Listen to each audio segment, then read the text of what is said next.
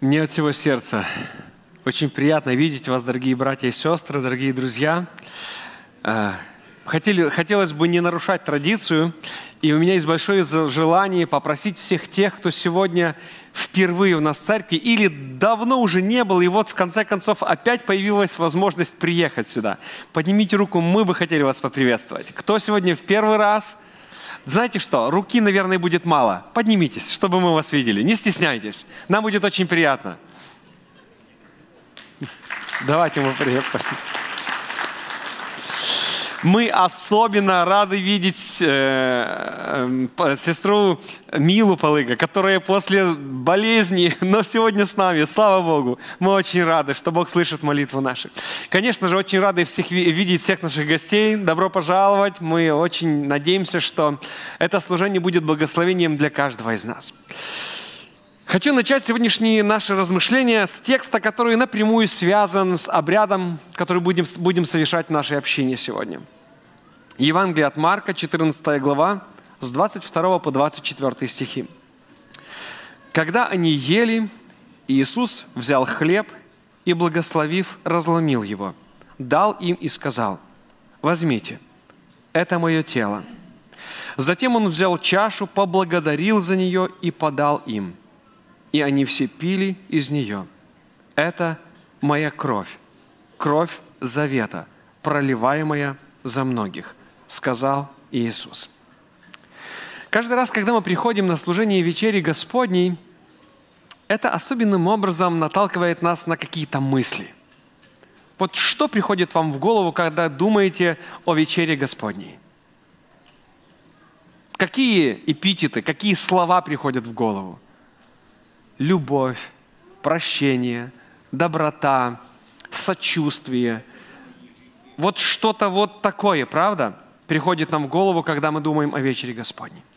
Особенно, когда Христос берет э, эти символы, берет хлеб и вино и говорит, это тело мое, которое за вас э, ломается, это кровь моя, которая за вас проливается. Это еще больше помогает нам понять, осознании того, что происходило тогда. Христос знал, что будет сейчас, что ждет его через несколько дней. Он знал, с чем он столкнется. И говорить об этом вот так просто, хотя это просто написано, а какая там была интонация и как это было подано, мы даже представить себе не можем. Но вот просто так говорить об этом – это что-то невероятное. Сегодня мы понимаем, что в этих символах кроется очень глубокий смысл. И знаете, что интересно? Этот смысл очень значим для каждого верующего человека.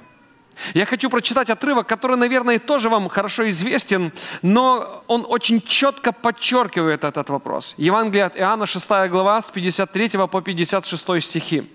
Иисус сказал им, говорю вам истину, если вы не будете есть тело Сына Человеческого и не будете пить Его крови, то у вас не будет и жизни.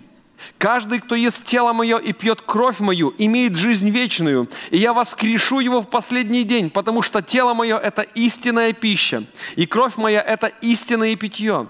Тот, кто ест тело мое и кто пьет кровь мою, тот находится во мне, а я в нем евреи тогда не поняли смысла этого, этих слов. Они сказали, это такая жестокая речь, кто это может слышать? И мы знаем, что из 70 человек, которые были его непосредственными учениками, большинство ушло, осталось только 12. И он сказал, может, и вы пойдете? Они сказали, Господи, а куда мы будем идти от Тебя? Где, у кого есть еще вот слова истины? Но сегодня нам это все очень хорошо понятно. Ведь дело было не в том виноградном соке, который давал Иисус Христос ученикам, и не в тех пресных хлебах, которые Он разломил, дав им. Дело было в принятии Его жертвы. Принятии Его жертвы во спасении каждому из нас. Интересно, я как-то об этом уже говорил, вы знаете, у нас есть такой обычай, после того, как уже все служение закончилось, диакониса специально выпекает больше этого хлеба, пресного, который раздают, ну, который мы принимаем на вечере Господней, чтобы в конце, после всего, к ней могли подбежать дети, и она их угостила этим хлебом. Но когда мы говорим о том хлебе, который мы используем и над которым мы молимся, мы говорим, нет, нет, это, знаете, есть в Библии такое выражение, это святыня Господня. Почему? Потому что это было посвящено. Или над этим была совершена особенная молитва посвящения. Это не означает, что этот хлеб буквально становится телом Иисуса Христа и вино становится кровью, но это говорит, что мы наделяем этот символ особенным смыслом. И наше отношение к этим символам, оно отражает наше отношение к Иисусу Христу.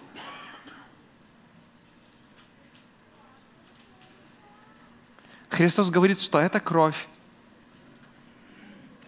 это тело, или символы, которые вы принимаете, они являются для вас источником жизни. Я очень хорошо осознаю, что сегодня люди могут по-разному относиться к этому обряду. Ну, прошло три месяца, очередная, как мы говорим, вечеря Господня. Все как обычно. Сегодня также выйдут пресвитеры и диакона, мы постараемся сделать все это чинно, как мы это делаем каждый раз. Будут те же символы, потому что у диаконисты старшей есть тот же рецепт, который она использует всегда. И виноградный сок она покупает на целый год, так что он, наверное, скорее всего, будет такого же вкуса. То есть, как обычно, можно сказать, правда? Как обычно. И к этому кто-то может отнестись, ну, к обряду, который мы делаем как обычно. К сожалению, есть такая опасность в жизни христиан, что мы привыкаем к чему-то, и, и хотя этот текст очень интересный, но он звучит, что Христос по обыкновению своему в субботу зашел в синагогу и там читал из Священного Писания. То есть для него это тоже стало как обычно. Вы замечаете, что даже у детей развивается вот это привыкание к чему-то. Как только таймер появился на экране, дети сразу начали садиться здесь, на этих рядах. Мы говорим, ребята, сегодня не будет детской истории. Ну, у нас сегодня чуть длиннее служение, и мы стараемся его где-то там сократить. Но они, как обычно, в это время знают, что должны находиться на этом месте, потому что сейчас будет для них детская история. Это хорошо? Хорошо, конечно. Это хорошо, когда мы по привычке чистим зубы, и если не почистим, мы уже чувствуем себя некомфортно, потому что, ну, как-то это не так, уже теперь чувствую себя, да? Это привычка, но она хорошая, потому что она бережет твое здоровье.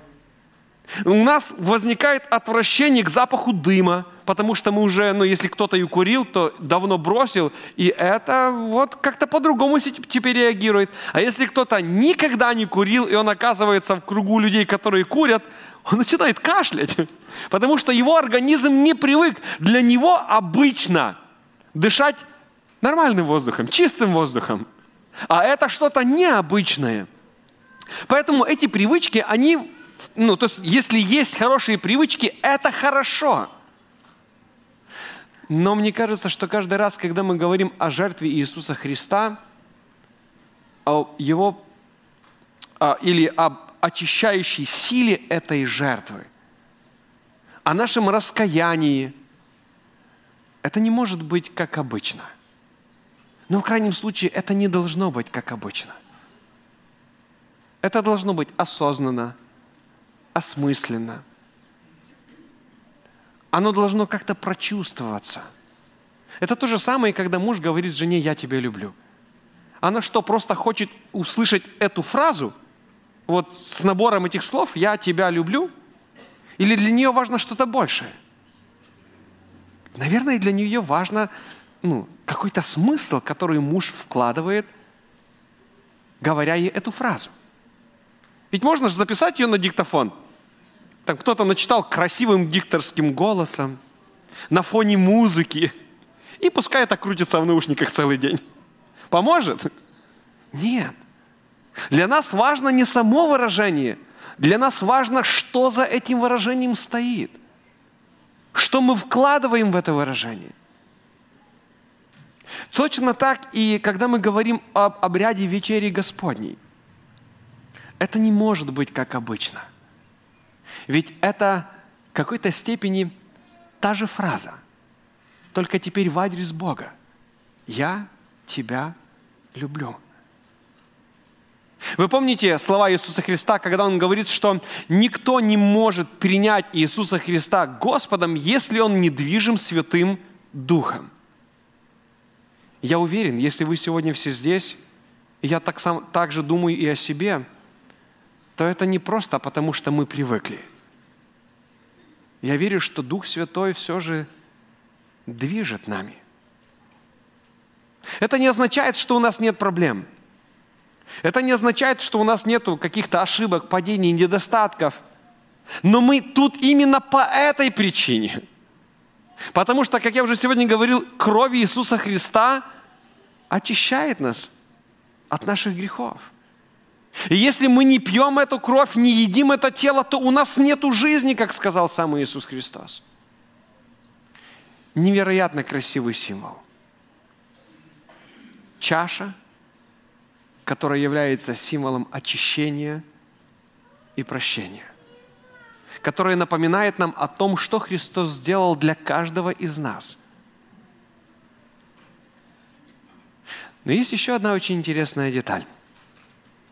Вы знаете, что читая страницы Священного Писания, мы находим, что чаша с вином, она может быть как символом, как я уже сказал, очищения, прощения и спасения, так может быть символом осуждения и наказания. Сегодня уже многие из вас получили пособие по изучению урока субботней школы на э, следующий квартал. Вы заметили тему? Мы будем говорить о Архангельской вести. Очень интересный, очень глубокий смысл. И я хочу прочитать отрывок из книги Откровения, 14 глава, с 9 по 10 стихи. Это весть третьего ангела. И тут сказано, «Вслед за ним последовал третий ангел – он громко говорил, кто поклоняется зверю и его изображению, и кто принимает клеймо на свой лоб или на руку, тот будет пить вино Божьей ярости, вино неразбавленное, приготовленное в чаше его гнева, и будет мучиться в горящей сере на глазах у святых ангелов и ягненка. У нас тут тоже есть чаша, и тоже есть вино. Но это символ, который имеет совсем другое значение. Символ осуждения. Скажите, пожалуйста, о ком здесь идет речь вот в этой 14 главе? О людях, которые не слышали никогда о Боге? Не имели возможности познать Его? Нет, друзья. Ведь эти люди кому поклонились? Поклонились зверю, исходя из э, того, что мы здесь читаем, да? Поклонились зверю. Значит, это люди религиозные или нерелигиозные, если они кому-то поклоняются? Они религиозные. Еще одна интересная деталь. А как вы думаете, религиозные это в плане того, что они знали только там, я не знаю, Кришну или еще каких-то других языческих богов? Или они знали и о Боге живом? Особенно, когда мы говорим о последнем времени, ну давайте так, когда мы говорим о нашем с вами времени, то мы понимаем, что сегодня весть Евангелия, она звучит по всему миру. Мир уже давно перестал быть таким разнообразным. Он очень однообразен – Потому что средства передвижения, то есть когда мы там, за несколько часов можем облететь наш земной шар вокруг, средства информации, когда за доли секунды из одного конца мира в другой конец мира поступают новости, видео, аудио, все. Это все сделало наш мир очень однообразным. И даже если есть где-то очень сложные места – куда Евангелие донести очень тяжело, то появляются такие люди, как, как те, кто были у нас, помните, которые на воздушных шарах или в одеялах, или еще каким-то образом, но все равно доставляют Евангелие или Слово Божье в разные уголки нашего мира. И весть о живом Боге, она доходит сегодня. Интересно, э, мы как-то размышляли с молодежью на эту тему. А, это не с молодежью, это с подростками на, следоп... на встрече следопытов. Там была такая очень тема о интимных отношениях, ну, то есть это подростки, об интимных отношениях до брака, о подростковой беременности, о разных венерических заболеваниях. И я задал простой вопрос. Ребята, а почему этот вопрос вообще возникает? Вот почему возникает вопрос о подростковой беременности? Потому что люди ведут беспорядочный образ жизни до брака. Если бы все это начиналось только после создания семьи, возник бы ну, возникали бы когда-либо вопросы такого характера? Скорее всего, нет. И точно так же, когда мы говорим там остальных деталей в этом плане. Но именно потому, что люди ведут такой образ жизни, вот есть эти все проблемы. А потом мы прочитали текст, а, апостол Павел пишет в одном из своих посланий, почему это все происходит. Однополые браки, все, вот все, все то, с чем мы сегодня сталкиваемся. И там апостол Павел говорит очень красиво. Он говорит, на самом деле все люди могли познать Бога. Или могут познать Бога. Потому что Бог открывается через творение свое. Но так как они не захотели, то Бог отдал их на свой превратный ум. То есть, ну вы хотите без меня, нет проблем. Я уважаю ваш выбор. Давайте попробуйте сами. И он говорит, в результате их выбора, того, что они отказались от Бога, они, начина, они начали естественное заменять противоестественным. Ну, вы знаете смысл этого текста. То есть вся проблема кроется в том, что люди, не, проблема не в том, что люди не могли узнать Бога или не могли познать Бога, но имея эту возможность, они решили отказаться от нее, решили оставить Бога или не принять Бога. К чему я это все говорю? Когда мы читаем трехангельскую весть, и вот весть последнего ангела, она, и она говорит вот о тех, кто принял начертание зверя или число имени его, как мы читаем в книге Откровения. Речь не идет о людях, которые вообще не имели возможности познать Бога. Речь идет о тех людях, которые имели эту возможность. А возможно, даже были в церкви но это все пренебрегли. Для них это было просто обычаем, просто традицией и ничего больше. Это заставляет меня еще раз задумываться, почему я сегодня здесь. Что мною движет?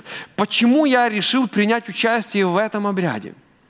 Что наполняет мое сердце? Апостол Павел, сегодня мы еще будем читать этот отрывок, а, мы вернее будем читать тексты, которые чуть выше. Но после того, как он описывает сам обряд вечери Господней, он дальше говорит, таким образом, кто ест хлеб или пьет из чаши Господней, не придавая этому должного значения, тот грешит против тела и крови Господа. Человек должен проверять себя, прежде чем есть хлеб и пить из чаши – Потому что каждый, кто ест или пьет, не осознавая значение тела Господня, тот ест и пьет в осуждении себе. То есть для одних людей эта чаша может быть источником прощения и оправдания, для других она может быть источником осуждения и наказания.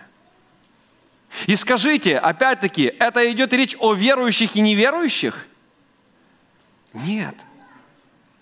Речь идет о всех тех, кто находится сегодня в доме молитвы или в других любых церковных помещениях, где проводится такой же обряд. Это касается каждого из нас. Выходит, что кровь Иисуса Христа, Его жертва на Голгофе, она может быть как источником, повторюсь, оправдания и очищения. Точно так же она может быть источником осуждения и наказания. И все зависит только от того, как мы приходим к этим символам и к этой жертве. Но я бы хотел сегодня не только... Но это не то, что сгустить краски, это истинный факт, который мы находим на страницах Священного Писания. Но все же это не конец. Есть еще одно интересное место в Библии, по-разному его используют, но все же – есть такие слова апостола Павла, где он говорит, что закон был где-то водителем ко Христу. Или до Христа в других переводах есть, да? Кто-то говорит, что ну вот он был до Христа, а после Христа он не нужен. Но мы говорим, нет, нет, это не так. Закон приводит нас ко Христу. Потому что цель закона – показать, каково мое духовное состояние. Правда? Он как зеркало, в другом месте апостол Павел пишет. И если это зеркало показывает мне, что я грешник, что я делаю? Или что я могу сделать? Как я могу решить эту проблему? Ну, есть два способа. Можно разбить зеркало и сказать, да, какое-то кривое зеркало. А это неправда, на самом деле все хорошо. Но это не исправит ситуации.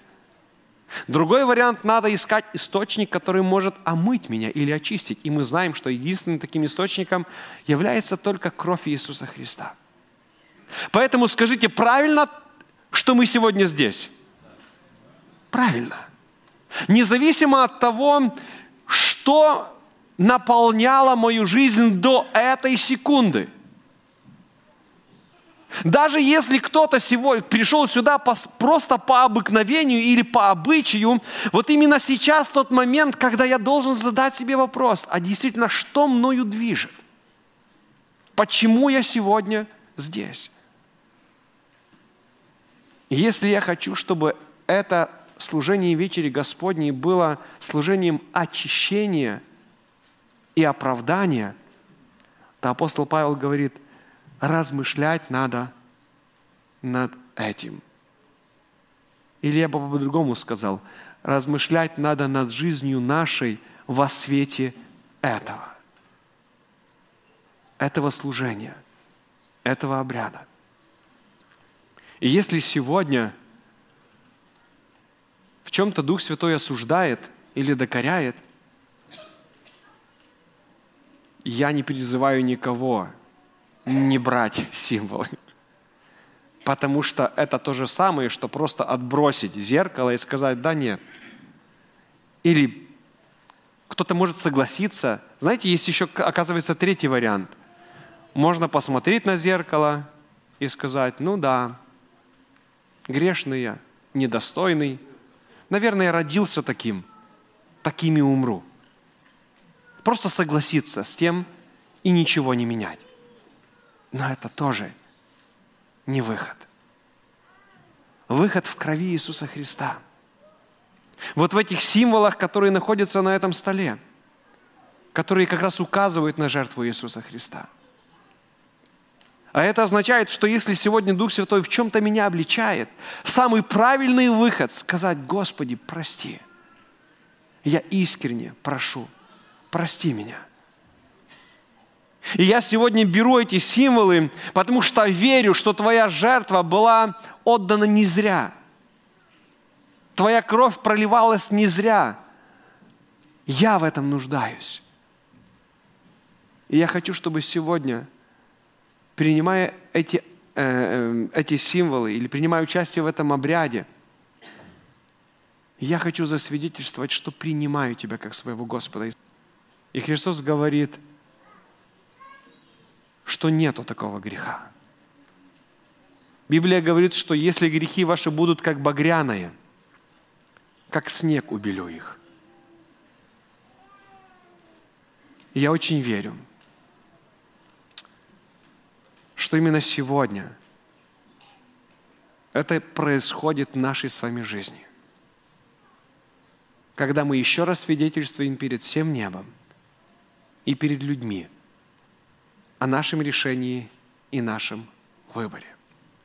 Да благословит каждого из нас Господь в этом служении, в этом обряде, чтобы имя Божье было прославлено, а мы были и дальше Его сынами и дочерьми. Да благословит нас Господь. Я приглашаю вас к молитве.